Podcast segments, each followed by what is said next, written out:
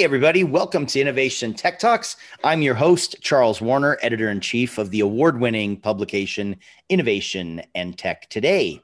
Our guest, we have a very special guest today. It's Gary Shapiro. He's the president and CEO of the Consumer Technology Association, uh, the U.S. Trade Association, representing more than 2,200 consumer technology companies, which owns and produces CES the global stage for innovation. If you guys don't know about CES, it is the big granddaddy of them all, the mother of all trade shows, the the gold standard. It truly is the big behemoth of all trade shows. I think it's the largest trade show in the world. And he is here to talk to us about CES 2021, the future of events, 5G networks, and much, much more. Welcome to the show, Gary Shapiro. Gary, it's always a pleasure. You know, we are one of the biggest uh, fans of CES here at Innovation and Tech Today. We've been covering it for a long time. We've been partners with you guys. Um, so we are really, really excited to see how this is going to roll out this year during all these crazy times.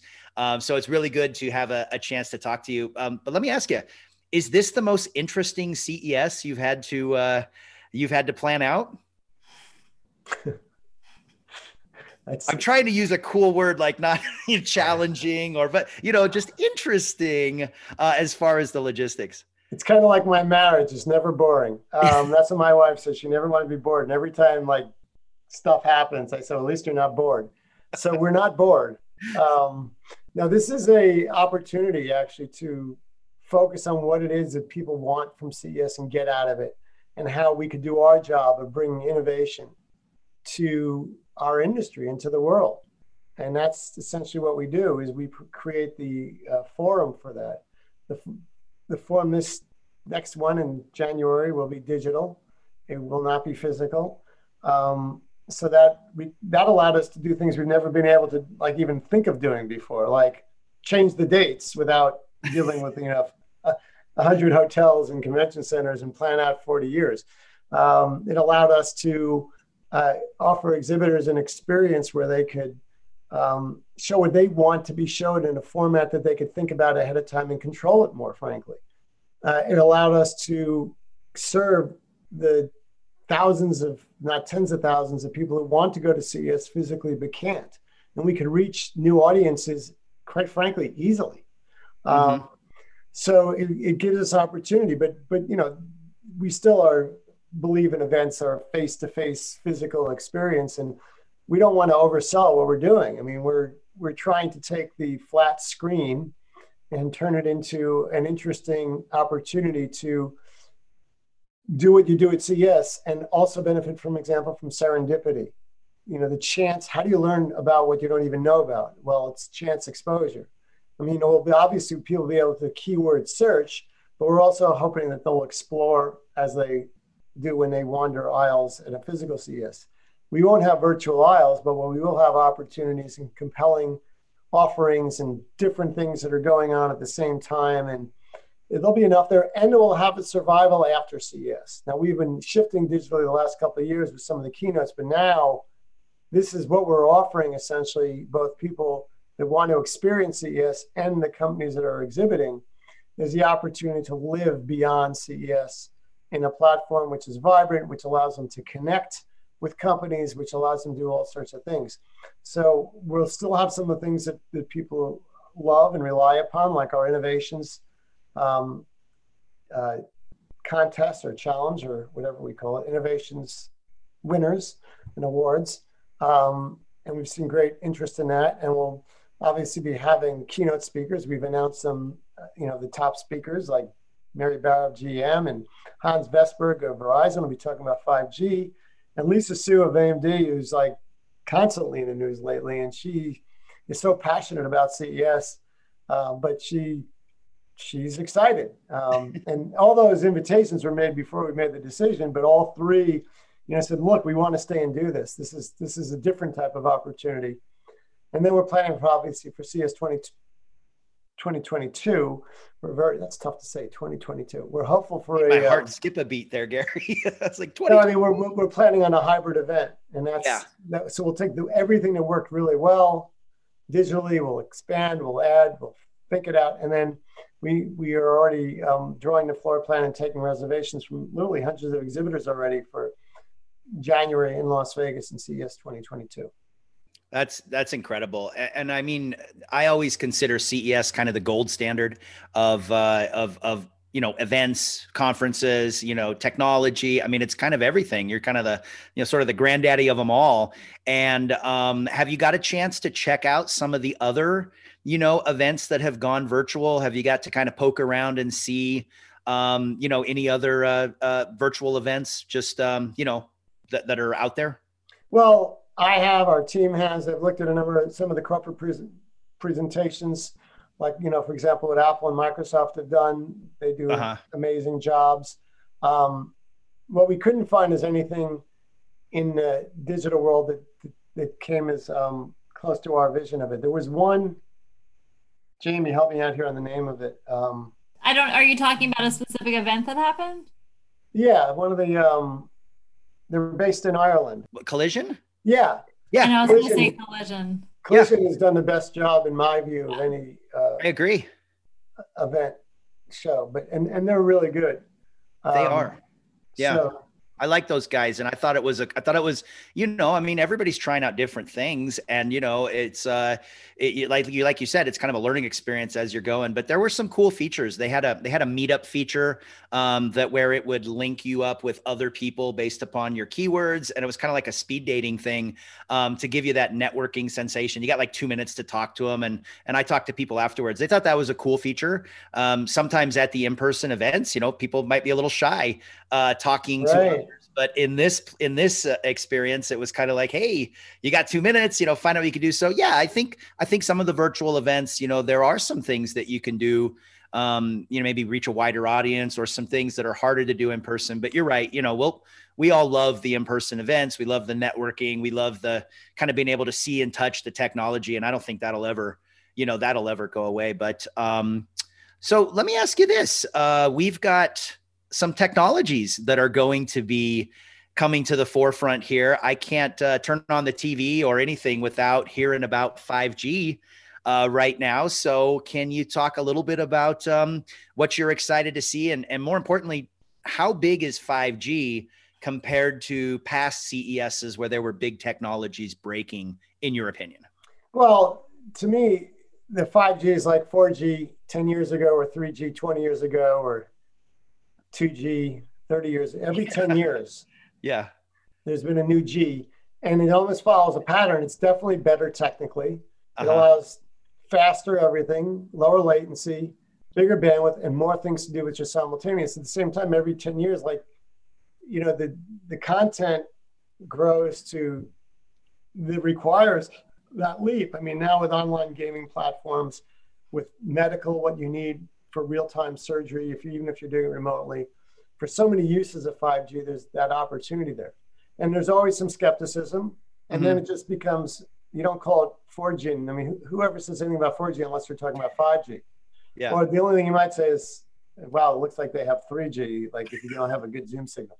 So it's, um, we're pressing the limits of our systems. I mean, actually, the truth is, I see even with our own staff, you know, I make fun of where they live sometimes because they don't have a good, you can't, they, they can't use Zoom. I mean, it's sad. They have to call in. Yeah. seeing the haves and haves nots. I mean, 5G, it's not only 5G to me, it's also connection with the next form of Wi-Fi. You have to, and also you have to recognize that, that 5G is great in an urban and probably suburban environment, but in a rural environment, it's going to be a while. It's, it takes mm. a lot of little dishes to make that work and you're going to need the Wi-Fi. You're going to need other things like Microsoft solution with their where they use the broadcast unused broadcast spectrum in rural areas, and there's other things. I mean, or or you know fiber, like with Verizon, like FiOS to me, I have in Washington D.C. and I don't have in Detroit where I live, and I I miss it. Yeah, yeah. so I, mean, I have Comcast here in Detroit. Um, not that there's anything wrong with Comcast, but it's not FiOS. Right. Um, that's why I'm always excited when we have Verizon speaking because I'm a I'm a fanboy. Yeah. No, it's it's it's it's true. It's uh, you know, the CES is the place where all this stuff debuts, and you know, even people that are just casual observers of tech, they know, you know, that there's going to be all kinds of new cool things coming out. Um, so besides 5G, is it safe to assume that telehealth is going to be really important, just given you know, kind of the current situation? And again, you know, sometimes innovation is uh, is is is created out of necessity or you know sped up due to necessity. Um, what do you think about the uh, the telehealth situation? Well, just to close up 5G, you know, having uh, Verizon keynote with announcements they're going to make. I don't know what they are, but they say they're going to make announcements, and they're they're really they're going all out on this and taking it really seriously. It's going to be pretty interesting to see, and obviously other companies involved in 5G products, the applications, et cetera, it, it's going to be big. Um, telehealth is beyond big. Um, you know, it's been growing every year mm-hmm. slowly uh, and there, and we've been involved and engaged in it. We we've done a lot working with uh, creating our own little entity at CTA on it and doing all sorts of studies and getting everyone to agree on things like privacy for wearable devices and how you measure steps and how you measure sleep and how you measure brain activity all these things we've been actually accomplishing or in process of accomplishing. It's uh, it's pretty exciting. And the telehealth is um, I'll just make it personal. Uh, my wife is a doctor. Uh-huh. She was practicing and got COVID as a doctor in oh. March, oh. um, and she she kept practicing wearing a mask because she wasn't sick enough. Well, she was sick for like almost nothing, like tired and fever, and she couldn't smell for a few weeks.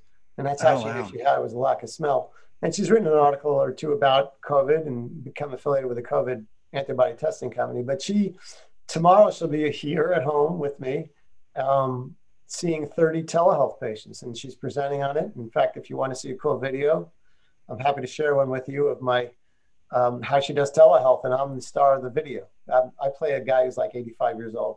It's actually only three minutes. I would love to see that. Yeah, that's that's really cool. Have you seen that video? No. No, I was asking Jamie if she's still there listening. I am. I haven't seen it. You said it's on Facebook, but then you have to be Facebook friends with me. Well, that would be your burden. Of oh, okay. I see. If I'm the employee. no, I don't. I never. I never ask employees to be Facebook friends. They have to request me because I don't want that pressure. Okay. That's a, yeah. That's a lot of pressure, Gary. I, give you the, I, I will send you both um, the the link to. Okay. I'll. Uh, I'll. I don't. It's, it's okay. I good it's, to know the rules. Yeah, and it has extras. It has a, it has a three camera shoot. It has like all this stuff. I had to change my clothing like, and I did it all like on a Friday night and Saturday morning. And my wife just didn't tell me what I. She just said I had to show up, and she'd tell me what to do, and I did it. You're cranking out content. You, That's awesome. the first video of hers that I ever created. Anyway, the bottom line is that telehealth is huge. Yeah. We're seeing it, we're seeing it at CES in a big way. It's it's there's so many different applications now for it, and it's definitely um, the statistics are overwhelming in terms of how quickly we've shifted to it, and it's it's green. Yeah, it's something which patients absolutely love by every survey. I mean, my wife's patients, I, have heard them actually, consistent with HIPAA. No, I mean they they're, they're writing things under her doctor ratings now about it. Um, it's just it's just, and I, we also convened a group of um, in that area, we've convened various groups about technology and health and, and listening to some of the presentations and our member phone calls from the insurance, because we've engaged the insurance companies, we've engaged the AARP, we've engaged the American Medical Association, engaged all these people, and and the, the numbers are overwhelming. The patient delight is overwhelming. The doctor delight is overwhelming. You know, you don't have to wait in a crowded patient waiting room. Doctors now are facing this dilemma. Do they increase the size of their waiting rooms to allow social distancing? It's a huge cost for them. Patients right. don't want to go. I mean, there's so many reasons this makes sense that yeah. it's a permanent thing. And if you think about what COVID has done to technology in a bigger picture way, beyond even telehealth, is they've taken technologies we've been talking about, like wearable monitors and things like that, mm-hmm. and they've gone, or, or drones, or self-driving cars, or robotics. All those are now they've gone big like yeah this is great let's experiment let's, it's going to come at some point in the future to why can't we have it now because this way the human interaction, the risk of disease transmission, the all the things you know, I'm, a large pop, percent of the population is considered vulnerable with a comorbidity right. for COVID, and and they they're they're shut-ins, and mm-hmm. this allows safety for them. And yeah. self-driving cars, especially, like that has to accelerate now. So this is a permanent change in society. The other thing is telework, obviously, which is another thing that's totally exploded in terms of popularity. It's people are going to be, you know, working, living where they want and working.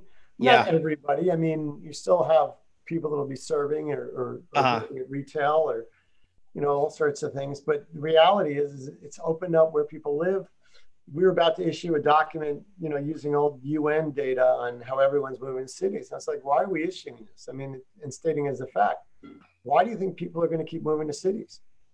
Um, That's right. They used to be they would go there for jobs. Changes because of COVID. Yeah. It'll affect our industry. It'll affect work, and we're providing all the solutions. I mean, imagine if we did not have the technology we have today. Mm-hmm. We didn't have it 20 or 30. years. We had COVID 20 or 30 years ago. What would we have done? I think we probably would have just sucked it up and all gotten sick, and a lot of us would have died. I mean, I don't know. Yeah. It, I couldn't even imagine. Wow, that's a good point. I couldn't even imagine, you know, 30 years ago going through this with no internet, with no, you know, smartphones. That would have been, I think it would have been a lot worse. I mean, honestly, it would have been, Horrible. it would have been stressful. Yeah, it would have been. I mean, yeah, I mean, like there was three months there where I wouldn't even look at like you know magazines like we'd wait for the or newspaper the daily newspaper especially we'd wait for the you know the germs to die. Yeah. Touch it. Yeah. I'm over that now um, because now we know it's mostly air transmitted not physical but the bottom line of it is is that 40 years ago you, you know when you had your choice of three networks mm-hmm. I guess you read a lot of books.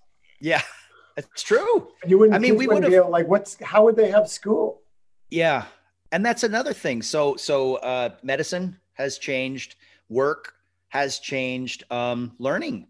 You know, we've we've also found that you know, and and there's always been you know debate about you know learning what's the best form of education and things like that but now we really stress test learning. I've got an eight year old daughter and she has a tight schedule of all online learning and they just went back to regular schools. So it was oh, interesting to see how she adapted. And remember you know her generation they've been on screens their whole their whole life you know so it's not as i don't think it was hard for them to pick up but they really those teachers had a, a tough job to figure out how to effectively teach those kids. And it was different because last year they knew the kids and then they went home and they still knew them and they were learning from home. This year they had to start with a brand new class of kids they didn't even know and teach them mm-hmm. completely remote. So i think that's an interesting dynamic through all of this that um, you know how we learn and how we educate is also out on the table, you know, as far Absolutely. as what's going to work best. And technology plays a big part of that.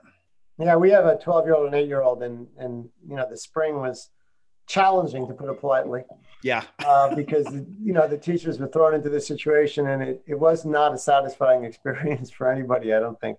Mm-hmm. Uh, this year, our kids are back in school and, and they're much more appreciative of it. Uh, yeah. Know, even when I pick my son up from school, like I give him a few minutes to run around with his friends, just yeah. It's so important to them. I mean, it's like I'm taking like water away from a person who's dying of thirst. You know, he's just so appreciative of it.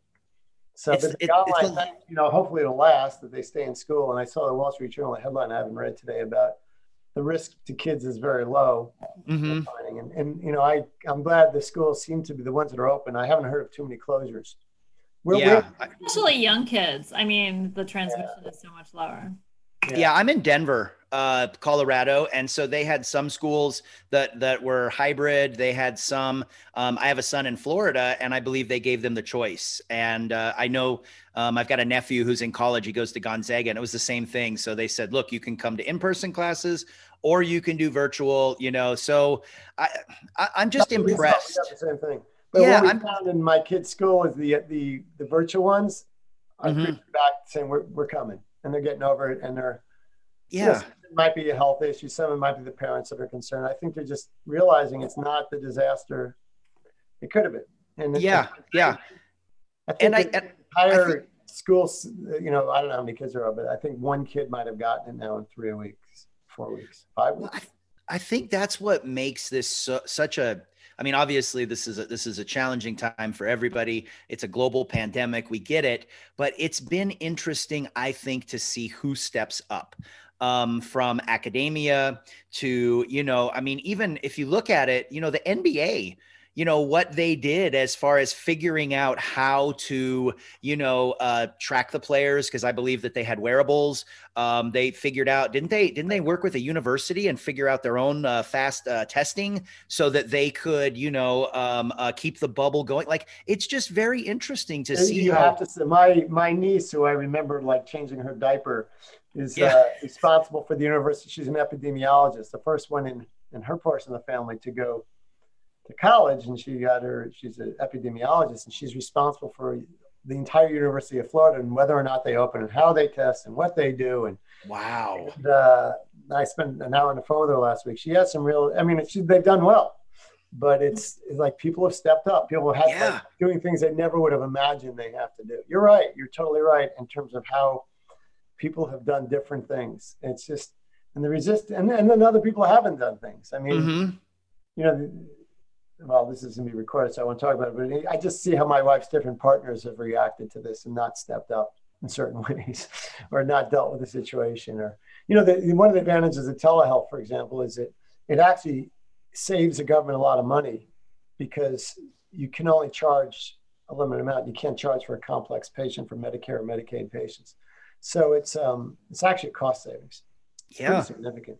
But there's a lot of things that telehealth is offering. One of the things we focused on at CTA is we're looking at racial disparities in healthcare and how technology could solve them. We've got this huge coalition we put together to focus on it and look at it because technology is a great equalizer. I mean, you think about how technology equalizes human beings. I mean, you know, anyone with a smartphone now has access to more information than the wealthiest person in the world had 20 years ago.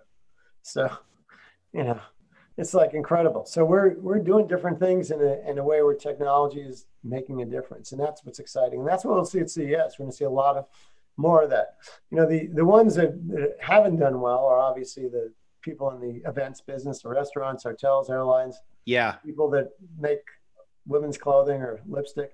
People that uh, or men's clothing and ties. I mean, yeah, the tie company, forget it I bought a bunch of pocket squares right before the pandemic, and I'm like, what am I going to do with these? we're trying to figure out with my family. We're trying to figure out what to do all the ties. We're talking about making quilts. You know, there must be yeah. some creative person out there who's going to figure out what to do with the surplus ties. It's right. like when we were going to HDTV, I remember speaking for a hotel group that, that was very skeptical of me, and I said, you got to get rid of all those um, armoires that have four by three aspect ratio. You, they take up too much of the space. We're going to flat screen. You're going to have more space in the hotel room. And they looked at me like, all this money we spent, no way, it's not going to happen. And, and, so I was trying to brainstorm with people what you could do with all those armoires. They're dump, they're literally dumping them for years. Oh wow! I don't know what happened to them, but it was. Yeah, that's there are things that are going to go away, and and it could be urban. You know, I know I don't want to knock urban real estate, but you know, New York City and others will still be great for years mm-hmm. and desirable once we get through this and tourists and all that. But you know, the the advantage of living in the city is not going to be everything it was, frankly. Yeah. I mean, I mean, frankly, and you combine that with some of the you know the social issues we've had in the last uh, few months. It's just it's not looking good. You know, it's just and and cost tough time and cost. You know, you can buy a lot more house in the suburbs, you know, than you generally can in uh in the center of, of a city or something. So if you can do your job and you can, you know, go to good schools and you know still still be able to get to the airport when you need to or something, then man, I, I do think we're going to see a really big shift here. And, and the technology that's coming through is uh, a lot of that stuff is is coming right through uh right through CES. Right through CES, uh, telehealth, tele teleeducation, telework, mm-hmm. and, and smart cities, transportation. Smart yeah. cities, absolutely. Smart cities and resiliency, something we've been talking about since we we had a board meeting where we got stuck in literally stuck in the fires of California like three or four years ago.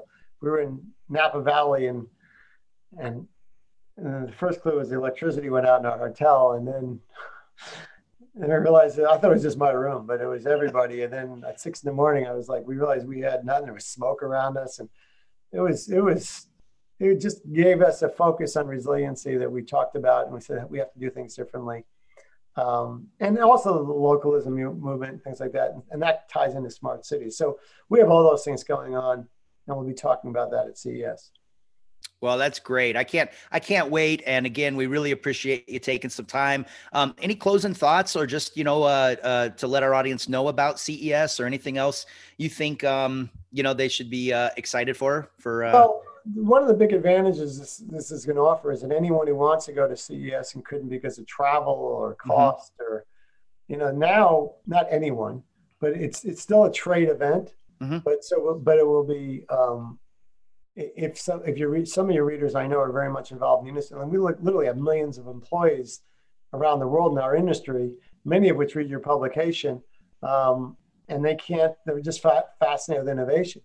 They're eligible, and you know it's a very. We haven't announced the price but. It's very reasonable to be participants now in CES. Uh, we will have. We're not allowing con- pure consumers in if you're a consumer not affiliated with a, a company that's that's relevant and the consumers will be able to experience CES also though in a way they never had through um, you know like a broadcast channel, if you will, one of the social media channels, which we'll be announcing. Um, that's cool. So you'll be able to see some of the keynotes, some of the things that are available, but it's not going to be a, the full blown thing. Will be on the website, uh-huh. um, and there'll be options there and keyword searches and streaming. We have a lot of announcements on that coming up in the next X number of days um, about things we're doing and how we're doing it and how we're opening it up and what we're doing. Okay. And a big, big thank you to Gary Shapiro and CES for coming on with us today for Innovation Tech Talks. If you like this episode, please, please make sure that you subscribe, uh, share with your friends, and hit the like button. Make sure you tune in next week as we'll have another great guest here on Innovation Tech Talks.